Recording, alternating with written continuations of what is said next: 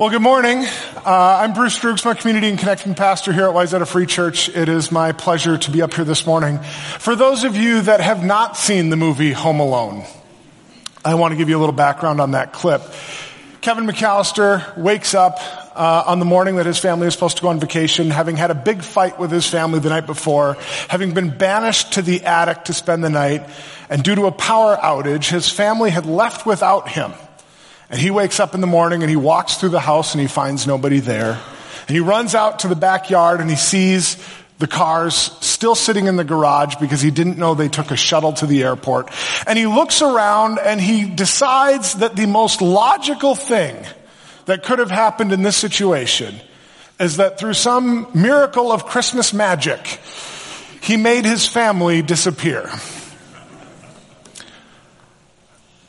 There's no chance there's another explanation. He draws the only logical conclusion, right? The only logical conclusion is I made my family disappear. Kevin McAllister sees what Kevin wants to see. He doesn't see reality. He sees what he wants to see. And I think we all do that. There are times where we look around at the evidence in front of us and we come to the only logical conclusion that we see what we want to see. That we're, the thing we're wishing for, the thing we're desiring, the thing that we want is obviously the thing that has happened. As we look through Exodus this morning, we're going to be in Exodus, starting in Exodus chapter 7, if you want to open your Bibles and get there. We're going to be in Exodus 7 and we're going to see the different characters in this story, look at the evidence in front of them and come to vastly different conclusions. They're going to look at the evidence in front of them, Pharaoh, the Egyptians, the magicians, all of them, they're going to come to different conclusions. They, they see what they want to see. And, and I'll give you another example of how sometimes we look at things and we can only come to one conclusion. When Kevin Meyer, not Kevin McAllister from the movie, Kevin Meyer asked me if I would preach this morning. Uh, this was back when he was still planning out the Exodus series. We didn't know where it was going to go exactly. And he emailed me, and his email to me said this line, and I quote, as you look at these plagues, let me know which one strikes you, and maybe you can head in that direction. Now, I don't know about you, but to me, there is only one accurate interpretation of that email. Our senior pastor wants me to be struck by a plague. we see what we want to see, right? Would you pray with me and then we'll dive into God's word this morning. Father God, I thank you for this morning that we can be here in your house. God, that we can look at your word. May you speak to us this morning. I pray this in your name. Amen. Like Kevin did last week, I'm going to take some time. I'm going to go through the story and then I'm going to try and draw some more logical conclusions at the end um, that will help us hopefully to think differently. But I'm going to start reading in Exodus 7, verse 25. Uh, for some of you, that looks like the start of chapter 8, um, but that's where it is, 725. Seven days passed after the Lord struck the Nile. Then the Lord said to Moses, Go to Pharaoh and say to him, This is what the Lord says, Let my people go so that they may worship me. If you refuse to let them go, I will plague your whole country with frogs. The Nile will teem with frogs. They will come up into your palace and your bedroom and onto your bed, into the houses of your officials and on your people and into your ovens and kneading troughs. The frogs will go up on you and your people and all your officials. Then the Lord said to Moses, Tell Aaron, stretch out your hand with your staff over the streams and canals and ponds, and make frogs come up on the land of Egypt. So Aaron stretched out his hand over the waters of Egypt, and the frogs came up and covered the land. And uh, seven days had passed, is how it starts. Seven days. Now, Kevin has talked a little bit already about there's a lot of patterns in the in the plague narratives, right? There's all these patterns. There's this pattern of Moses and Aaron coming down to the Nile and speaking to Pharaoh and then leaving. And then there's a sequence of three plagues and then he's going to come back and do it again and a sequence of three plagues. There's a lot of patterns. There's a lot of, uh, of symmetry in the plagues. And I would encourage you to watch the progression as we go through it, the progression of how Pharaoh reacts, the progression of how the people of Israel react, the progression on the officials and the Egyptians. And they're all going to go on diverging paths, but there is a pattern and a symmetry to it. And that's important for this line because this is the only time marker we get in the whole series. Seven days had passed since the Nile had been turned to blood. And the implication here is that that pattern will continue moving forward. In ancient Near East literature, the idea was they will say it at the beginning and I will tell you if it changes. So if they don't say it again, we can assume in a patterned story that the pattern will continue. The idea is these plagues aren't falling every day. There's a pause. There's an opportunity for Pharaoh, the Israelites, and the Egyptians, and all of the people to reflect and think about what is going on and respond. There's an opportunity, a pause. Seven days had passed. For some, though, the plagues, they look at it and they see just this natural cycle. And Kevin kind of alluded to this last week as well, right? He talked about how the Nile turning like blood was really more like blood than actual blood. This idea that, that the, the Nile, uh, deeper in Africa and Ethiopia would flood, this algae would come down and, and could turn the, the river to look like blood. It would fill all the canals and streams, this algae choking out the fish and killing it. And, and taking that idea, there's a natural natural progression then into the frogs. As one theologian put it, the idea is that exceptionally high flood levels brought increased sediment into the Nile, discoloring the river. There was then an outbreak of bacterial poisoning in the river, which killed off the fish.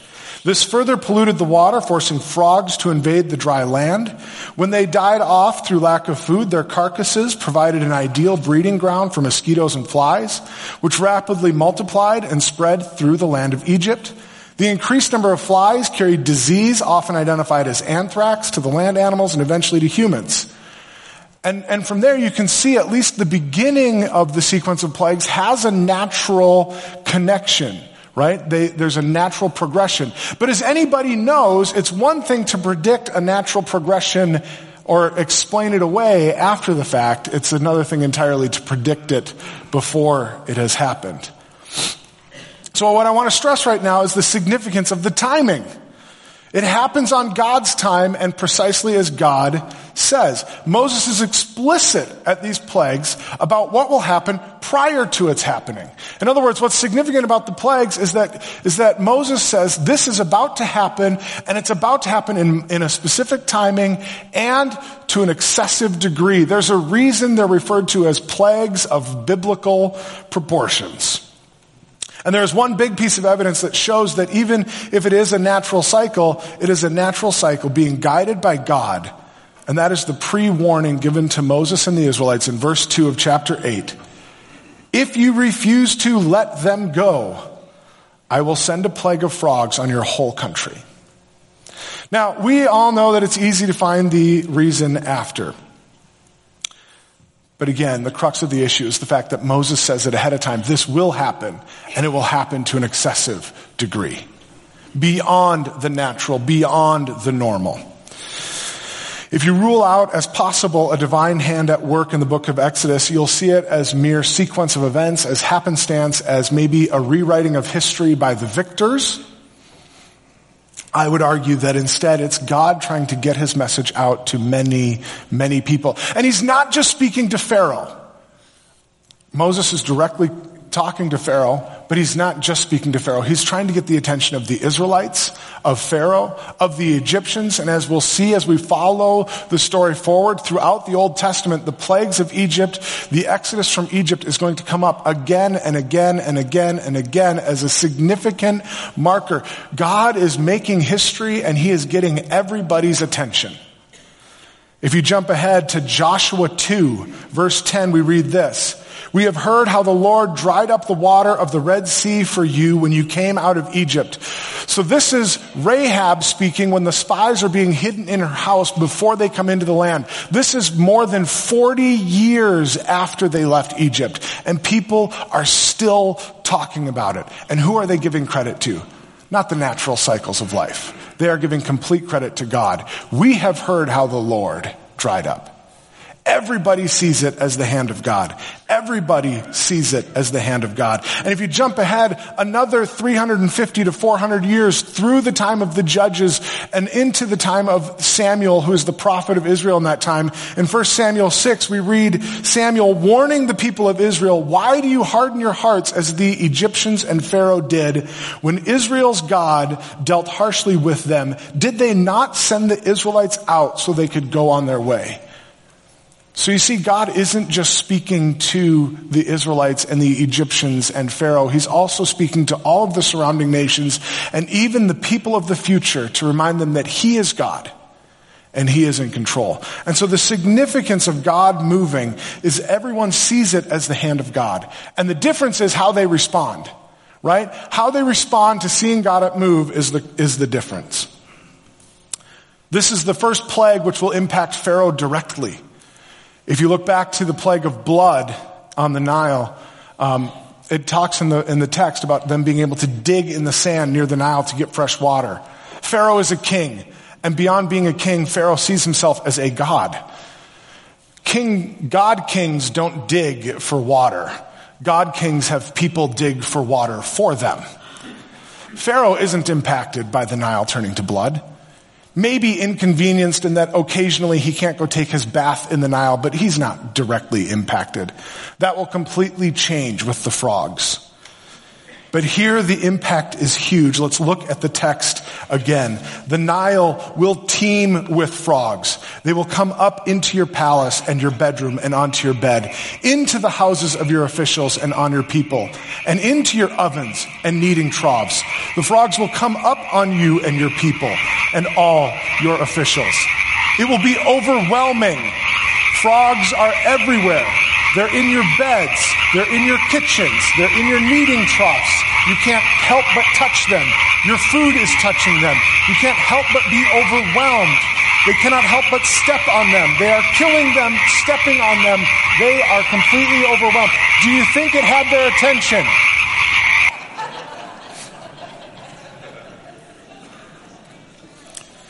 The frog or toad was deified. They saw the frog as, as, a, as a sign of the deity. The goddess Heqet, who assisted women in childbirth. The Egyptians deified frogs. They were sacred and could not be killed. A crime punishable by death, yet the Egyptians were forced to tread on them and later to see them all die and rot. This protected species they are forced to kill. Kevin mentioned the parallel between when, when, when Moses was born and, and Pharaoh put out the edict to sacrifice the babies into the Nile, seeing that and tying that to the blood in the Nile as a, as a parallel that they couldn't help but see. This idea that this Nile that you sacrificed our babies in is turning into blood before your eyes. Your God is, is is turning into blood before your eyes. And the parallel between this plague and the edict to kill the Hebrew babies is impossible to ignore as well. A deity tied to childbirth, the impact on the Nile continuing, a people being forced to kill that which was important to them. God is making sure they sit up and take notice. The evidence is before everybody's eyes. God is at work. But they justify it. The hand of God is moving, but they justify it. Can keep reading with me in Exodus chapter 8, starting in verse 6. We'll reread verse 6. So Aaron stretched out his hand over the waters of Egypt, and the frogs came up and covered the land. But the magicians did the same things by their secret arts. And they also made frogs come up on the land of Egypt. And if I could just pause there and reflect on the magicians for a minute. Two things come to my mind. First of all, Pharaoh doesn't need more frogs. He needs less frogs. What kind of magician shows up when you're overwhelmed and overrun by frogs and says, frogs? You want more frogs? I'll make frogs. I can make frogs too. I'm reminded we had uh, a couple years ago, we had bees uh, build a hive in our foundation of our house. And if anybody's experienced that, you know how challenging that can be. But it was such a big hive and they were so thick that I could put my ear on the wall of my basement foundation and hear them buzzing. Eventually, we called an exterminator. Now imagine with me if that exterminator showed up and said, ah, bees in your foundation. Well, what I've done is I've hung another beehive outside so that the bees will see naturally where they're supposed to go. So you have a bee problem, here's more bees. I would not be happy with that exterminator. Pharaoh is clearly not impressed with his magicians because in the next verse, he's going to call out to Moses and Aaron. But the other thing I want to point out I would really like to know, in the, in, earlier in the text it says that the frogs will even be on your officials. They're going to be so thick, they're going to be on you as people. How did they know who made which frogs? I mean, did the magicians really create more frogs or did they just point to a group of them and said, those are mine. I made those. See, all the frogs with odd numbered spots are my frogs. All the frogs with even numbered spots are, are Moses' frogs. Uh, how did they know? How did they know that the, the magicians created? I just, I just wonder, because as we continue on, Pharaoh clearly isn't impressed. Their efforts provide some comfort for people wanting to doubt the exclusive power of God. Sure. If you want to prove that maybe another God could also have done it, it brings some comfort, but it doesn't really bring relief. It doesn't really bring peace. It's little more than a token imitation by deception of what divine power could truly do.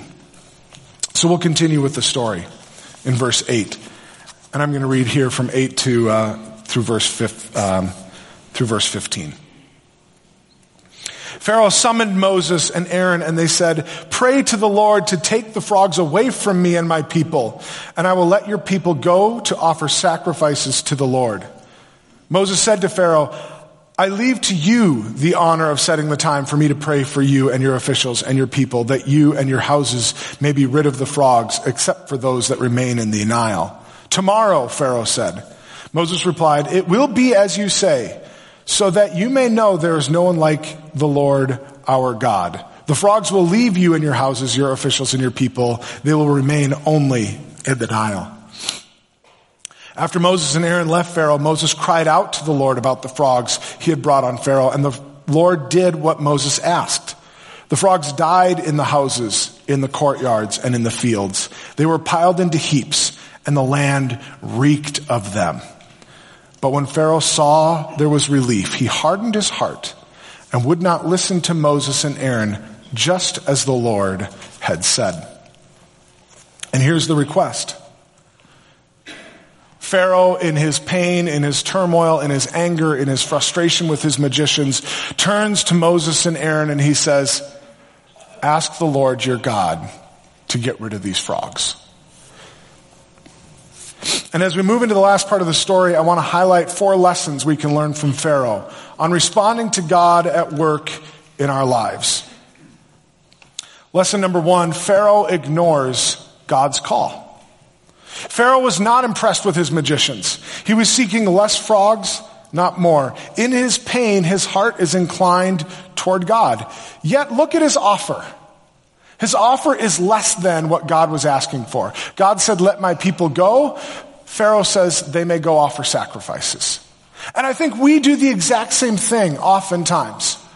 God is calling on our life that He wants us and He wants all of us. He wants us in our entirety and we try and offer Him just enough to get out of our predicament. Just a token. I'll give you a portion of who I am, God. Um, how many stories have we read where somebody was in chaos, in pain, and they cried out to God and said, God, if you get me out of this, I'll become a missionary or I'll become a pastor or I'll, and then what happens when they come out of that pain? I, I didn't really mean that, God. I, you know, not quite, you know, a missionary or a pastor. That's such a, God doesn't want just my vocation.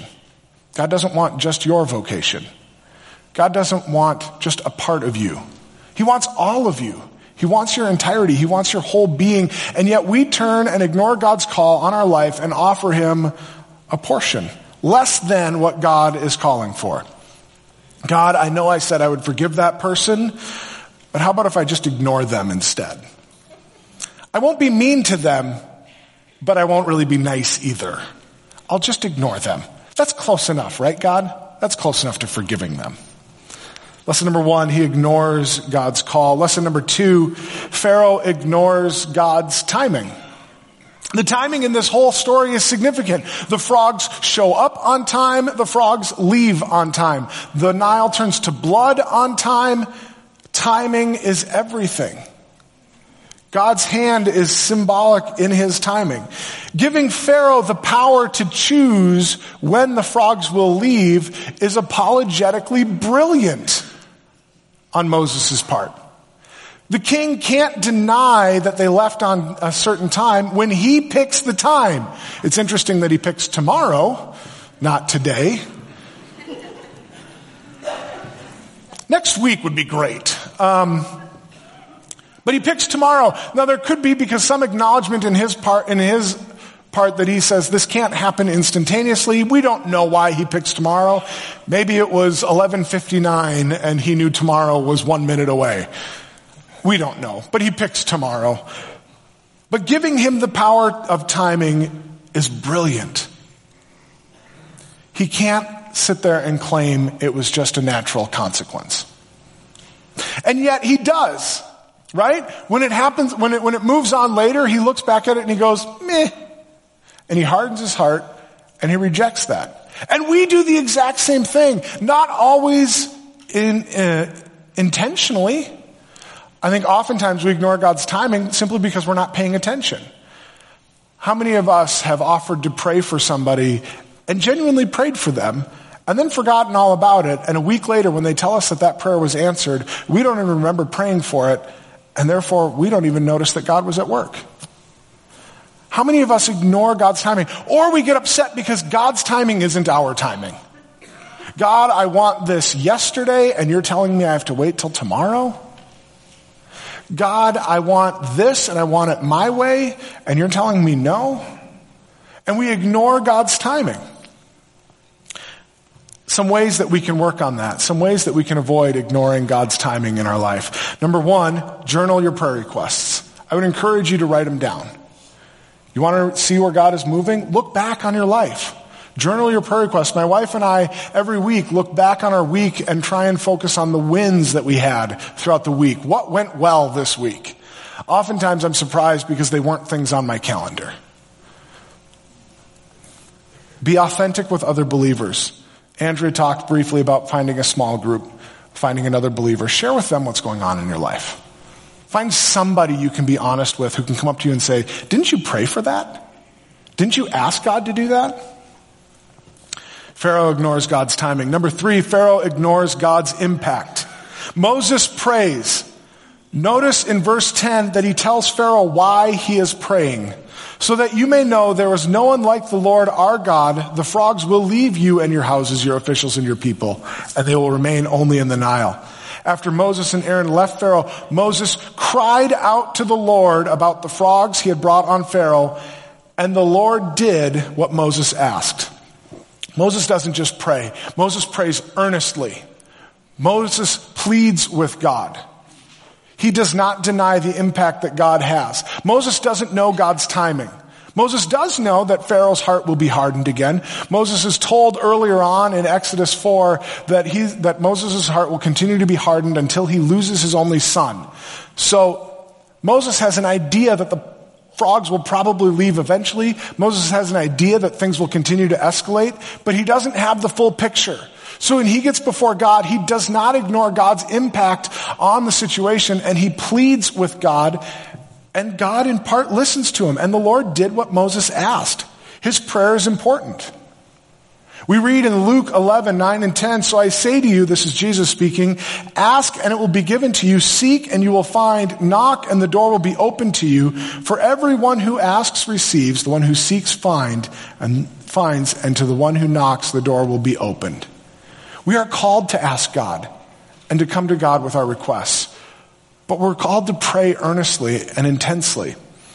And so Andrea also shared earlier about this Go 2020, about about uh, pray for one, care for one, share with one. I would encourage you to take that seriously and to pray seriously for that. God, who are you putting on my heart? You might be surprised that it's not the person you think it is. But are you willing to take the time and to honor God's impact? Pharaoh, when, when it's removed, ignores the impact that God had. He forgets that he asked God to remove the frogs or ignores it. And finally, number four, when relieved from his pain, Pharaoh ignores God's mercy. In repentance, we forget the impact our sins had. In psychology, there's this idea of the hot cold empathy gap. Now what the hot cold empathy gap is, is this idea that when I am angry and frustrated and agitated, I'm a completely different person than when I'm not. When I am hot, I am a different person than when I am cold, and when I am cold, I am a different person than when I am hot. And oftentimes we don't believe we are the other person. When we are cold, we can't believe how somebody would act when they're angry. When we are angry, we can't believe that anybody ever thought what we, how we were behaving was irrational. George Loewenstein, the guy who, who uh, named this, says this When you're not in pain or cold or experiencing a powerful emotion like anger or fear, it is very difficult to imagine yourself in that situation.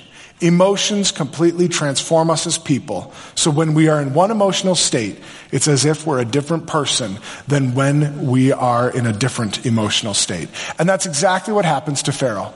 With the pain gone, with the frogs gone, he looks around and he says, you know, the frogs really weren't that big of a deal. Losing my slave labor, that's a big deal. I changed my mind. You can't leave. I'm not giving up. And we do the same thing. When, the, when God grants us mercy, when, when, when we acknowledge the impact of our sins and, and we ask for forgiveness and, and things go back to normal, we are appalled at who we were and we deny the impact that it had.